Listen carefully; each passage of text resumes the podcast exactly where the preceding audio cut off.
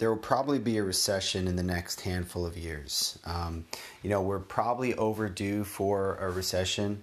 Uh, it's been more than 10 years, I think. And, and so um, I, I, talk a lot about, um, you know, salaries going up and up and up. And, um, uh, you know, I think that, you know, some people accuse me of, you know, inflating salaries kind of thing even though I, I, I'm generally just reflecting what I see in the market, you know, and I posted a tweet recently that, you know, I couldn't find somebody for under 140 in the U.S. and um, I think some people were a little surprised by that. Um, but you know, one thing I will say on the flip side of that to kind of balance things out is I do think about what's going to happen when that recession does come, and I, I think that some of those salaries at the higher end you know, people are going to have to cut those out and either look at pay cuts or they might look at uh, uh, alternate hiring options.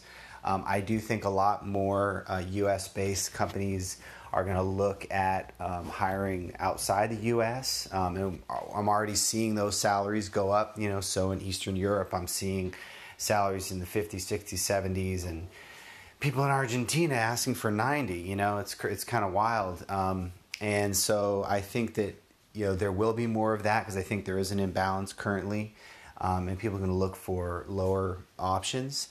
Um, so you know, on the one hand, I do think you should maximize your salary. Like, there's nothing wrong with that. But on the other, on the other hand, um, you know, if if you you know if a recession does come, it is going to be those higher. It's possibly going to be those higher salaries that people look to reduce. So you want to make sure that you're always you know justifying that salary you're, you're getting not just you know getting the highest you possibly can just for the sake of it. So just want to share that. Let me know what your your comments or questions are. Thanks